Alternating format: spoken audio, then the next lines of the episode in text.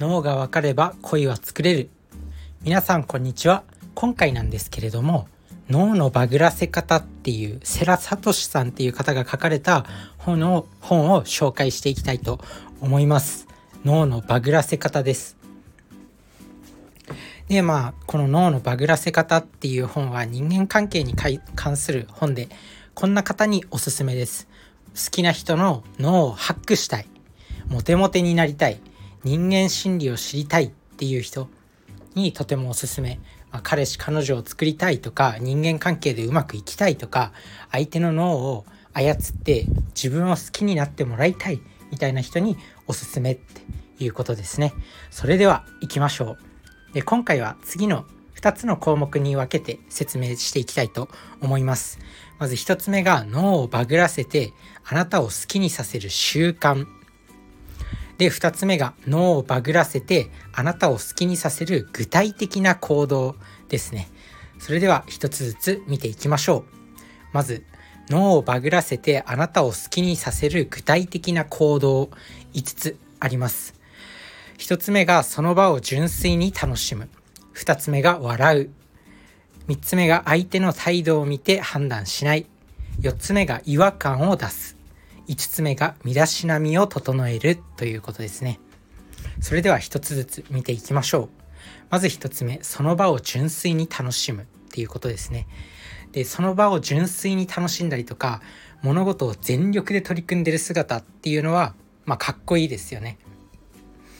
まあ、なんだかんだこう、なんだろう、女の子にモテようとして、なんか女の子にちょっかい出したりとか、なんか、してる人よりも、勉強めちゃくちゃ頑張ってるあの人とかなんかそういう浮かれたことがなく、まあ、目の前の部活とか勉強頑張ってるっていう人の方がうわかっこいいとか上うわ綺麗とかって綺麗っていうかうわ魅力的って思います。自分自身も、まあ、高校あんまり頭のいい高校ではなかったんですけど、まあ、クラスで、まあ、数名ほとんどの人が大学入試を指定校推薦っていうね受験受験をしないで決まる方式で、まあ、決めていったんですけどまあ 2, 2人ぐらいいたんですよクラスに。その受験勉強自分は受験勉強をしてこの大学に行くんだみたいな人、まあ、みんながもう指定校推薦で浮かれてる中なんかそういう一人で黙々と勉強する姿を見てあやっぱ魅力的だなって思いました、まあ、そういう感じでその場を純粋に楽しんでる人、まあ、なんか異性の気を引くことには一切目もくれずに、まあ、その場を全力で楽しんだりとか全力で取り組んでる人っていうのは、まあ、その他大勢とは一線を引いた存在になることが可能になります。で2つ目笑うもうこれはね人間関係の本にはどどれでも書いてある、まあ、笑う愛嬌ですよね。どんな形であれ笑うことは他人を引きつけることができます。日常的に笑いを起こすことで相手はこの人と仲がいいと認識します。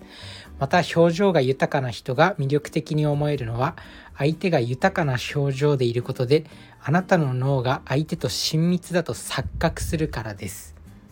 まあ、笑うことによって相手の脳がもう勝手にもう自分と仲がいいって認識するんですね。もう潜在的に本能でそう思ってしまう。次3つ目。相手の反応を見て判断しない。これどういうことかっていうとまあ一緒に例えば女の子とデートしてたらなかなか会話弾まないなとかっていう場面あると思います。なんか会話が続かなくて沈黙が起きる場面とか。で相手楽しんでるかなとかコミュニケーションうまくいってるかなっていう判断したい状況あるじゃないですか。そういう会話が止まってしまった時。でもそういう時であればあるほど人間は相手の表情とか言動とか気にしちゃって、まあ、おどおどしたりするんですよね。でもそういう状況っていうのは相手にとっても一緒。だから、まあ、なんだかんだこの場は楽しいっていう態度で振る舞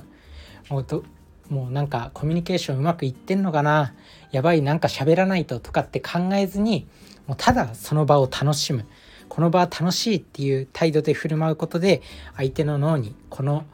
この場はうまくいっているっていうことを判断させることができます。で4つ目違和感を出す。で人間の脳の潜在意識っていうのは他と違うものとか見慣れないもの違和感のあるものに真っ先に注目する性質っていうのがあります例えば普段の通勤経路でなんかこういつもと違う道路工事とかしてたりしたらまあ注目しますよね。あとは何だろう犬の糞とかいつもの通勤路に落ちてたら注目したりすると思います。あとは何だろう猫が車にひかれて死んでたとか、まあ、そういうものに真っ先に注目するっていう性質があるんですよ、まあ、要はこの原則を利用することで例えば服装とか、まあ、ちょっとちょっとだけワンポイントなんかアクセントを入れてみるとかなんか親指親指にだけ指輪をはめるとかね。普通指輪って薬指とか、まあ、人差し指とかアクセサリーでもなかなか親指にする人っていないと思うんですけどあえて親指にする、まあ、そんな感じでちょっと違和感を作り出す。あと口癖とかなんか他の人が使わないような口癖をちょっと使う。語尾に語尾になんだろうな。なんとかなんとかです。ななんだろう。語尾に何かつけるとかね。漫画とかでよくあるじゃないですか。特徴的なキャラクターのなんか語尾にしてみるとか、まあ、そういった何かしらの違和感を身にまとうとあこの人他の人と違うなっていう違和感が残って相手の記憶に残りやすくなります。なので是非やってみてください。まあポイントはなんか髪型とか服装とか口癖とか何かの話題とかですね。それについて他の人と違和感を作り出す。他の人と差別して違和感を作り出すっていうこと。で5つ目なんですけどまあこれは身だしなみを整える。まあ社会人として当たり前のことではあると思うんですけどやっぱちょっとね寝癖あったりとか爪切ってなかったりとか服がもうなんかヨレヨレだったりとかするとダメっていうことですね。で外見が異性の脳を引きつける要素っていうのはもう本能でもうそういうことが言われてます。やっぱ外見がいい方が、まあ、パッと見てやっぱ人間の生存本能的に、まあ、やっぱこうちゃんとしてる人の方が子孫を残していけるって認識されるんですよね。だからちゃんと普段から身のしなみ身だしなみを整えることでお金とか教養がありそうっていうふうに思われやすいです。まあ、品がある服装とか所作をしてる人っていうのは特に女性の繁殖本能を無自覚に強く引き立てることができます。で、まあ、人間の脳をバグらせてあいあなたを好きにさせる具体的な、まあ、習慣っていうのは、まあ、この5つその場を純粋に楽しむ笑う相手の態度を見て判断しない違和感を出す身だしなみを整えるということです。で2つ目。脳をバグらせてあなたを好きにさせる。今度は習慣じゃなくて具体的な行動ですね。でこの具体的な行動何があるかというと、まあ、6つあるんですけど、えー、目線の使い分け無視をするっていうものを使いこなす。2つ目。自己紹介では感情的なワードを使う。3つ目。名前もしくはあだ名で呼ぶ。4つ目相手を特別扱いする。5つ目相手に心からの関心を示す。6つ目2人だけの秘密を作るということです。それぞれ1つずつ見ていきましょう。1つ目目線の使い分け無視をするっていうのを使いこなす。まあ、魅力的な異性がいるとやっぱチラチラ見ちゃいますよね。可愛い人とか。やっぱあの人可愛いなって。もう人間の本能なんですよこれ。しょうがないけど。でもそういうなんか絶世の美女とか可愛い人っていうのはチラチラ見られることに慣れてるんですよね。だからまあそのチラチラ見てると、まあ、その他大勢と同じだこの人って分類されちゃうんですよ。その他大勢の、まあ、雑魚男だっていうふうに見られてしまう。だから普段からチラチラ見られるような魅力的な女性ほど、まあ、チラチラ見ない人に強く潜在意識レベルで惹かれる。やっぱ他の人とこの人違うなってなった時に強く惹かれるっていうことがあります。なので可愛い人ほどチラチラ見ないようにする。心がけてみてください。あとはまあ無視をするとかね。可愛い人っていうのは大体において男に話しかけたら、まあ、相手の男がちょっと挙取るっていう経験をしてるんだと思います。自分もなんか可愛い人に話しかけられるとちょっとなんかうってなります。全然慣れてないんだなって思うんですけど、まあ、そういう人ほどなんかそういう反応に慣れてるから、まあ、自分が話しかけたらどうせこの人は緊張するんだろうなっていう態度で話しかけてくると思うんですよ。でもそんな時にあえて、まあ、どうでもいいような扱いをする。あーみたいな、まあ、そんな感じで普段この人がされてないだろうなっていう態度で接する。なのでまずはそれを心がけていきましょう。で2つ目自己紹介では感情的なワードを使う。で人間の脳っていうのは相手の話したことを理解するために無意識に無意識に相手の発言を頭の中で流し込ん頭の中で読み込んで一度イメージしてしまうんですよね。まあ、感情的なワードっていうのはドキドキ嬉しい楽しいとかなんかそういうこと。あとは犬か犬を飼ったんですけどめちゃくちゃ可愛いんですよねとかなんかこの前お化け屋敷に行ってとってもドキドキしたんですよみたいなそういう感情的なワードっていうのは、まあ、人間の脳を曖昧にさせるんですよね。まあ、そういう感情的なワードっていうのが、まあ、頭の中に残って、まあ、そういうドキドキとかワクワクとか楽しい嬉しいっていうワードを使うと、まあ、相手の脳にまあ、錯覚させることができるんですよね。この人といるのは楽しいとかこの人といるとドキドキするとかっていうふうに、まあ、錯覚させることができる。なので自己紹介とか、まあ、普段の会話とかでもそういった感情的なワードを取り入れておくっていうのが、まあ、相手の脳をバグらせる行動ですね。3つ目名前もしくはあだ名で呼ぶまあ、好かれたい相手のことはなるべく早く名字ではなく名前で呼ぶようにしましょう。まあ、人間っていうのは、まあ、これもどの本どのコミュニケーションの本とか人間関係の本にも書かれてることなんですけど人間っていうのは自分のことを名前で呼んでくれる人に強く好意とか親近感を抱きます。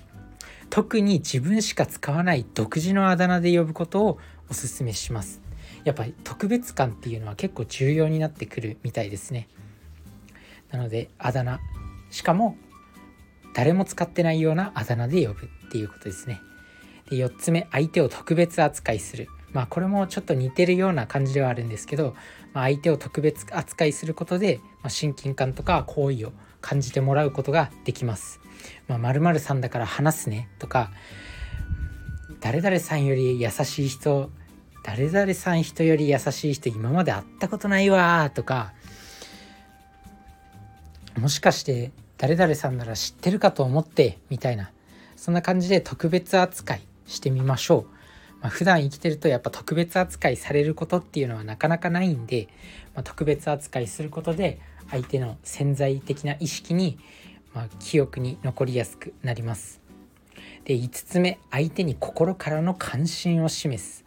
まあ、相手が趣味でもハマっているものでも自分が関心を持っていることに、まあ、他人から関心を示されるとやっぱ誰誰でも嬉しいですよね。自分自身もやっぱ読書とかあとはランニングが好きなんですけどやっぱ読書好きな人に会うとめちゃくちゃ嬉しくなります。まあ、これは、まあ、好きなものを考えて嬉しくなる気持ちっていうのが相手と一致して、まあ、自分のことを理解してくれてるこの人とかもう自分のことを理解してくれるぐらいこの人とは親しいんだっていうふうに錯覚します。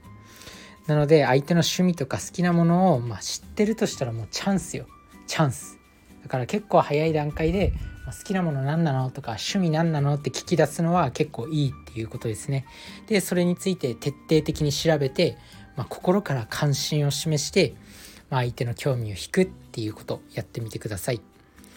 で最後6つ目が2人だけの秘密を作る。っていうことですね。これ結構どの恋愛マニュアル本でも言われてるようなことだと思います、まあ、相手と秘密を共有することで、まあ、距離を一気に縮めることができる。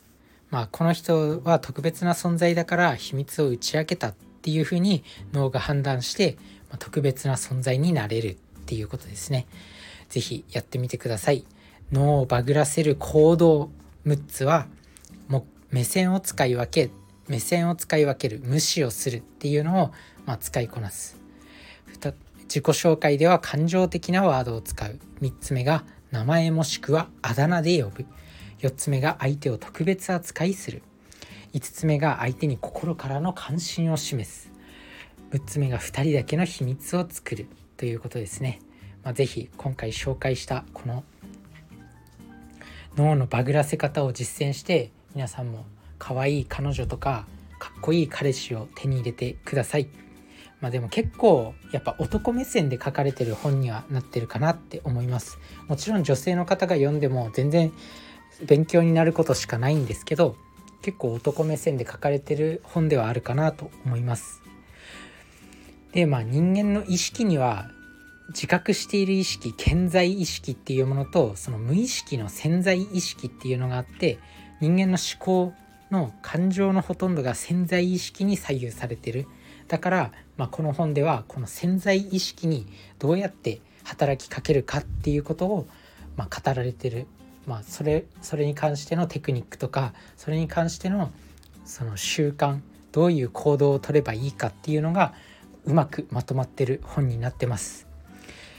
で相手の脳をバグらせてまあ、たとえ恋愛対象外の人であったとしても、まあ、潜在意識レベルで恋愛対象への感情を覚えさせることで、まあ、どんな相手でもどんな可愛い人でもどんな魅力的な人でも恋は作ることができるっていうことを断言してる、まあ、モテない男とか、まあ、自分を含めモテない男にとってすごく希望のある一冊。あとは何だろう普通に人間関係でも相手の脳をバグらせて好きになってもらえたら嬉しいじゃないですか。別に男から好かれても女から好かれても嬉しいじゃないですか。人から好かれることっていうのは。仕事においてもすごく役に立つ本になってると思うんで是非読んでみてください。それじゃあね。バイバーイ。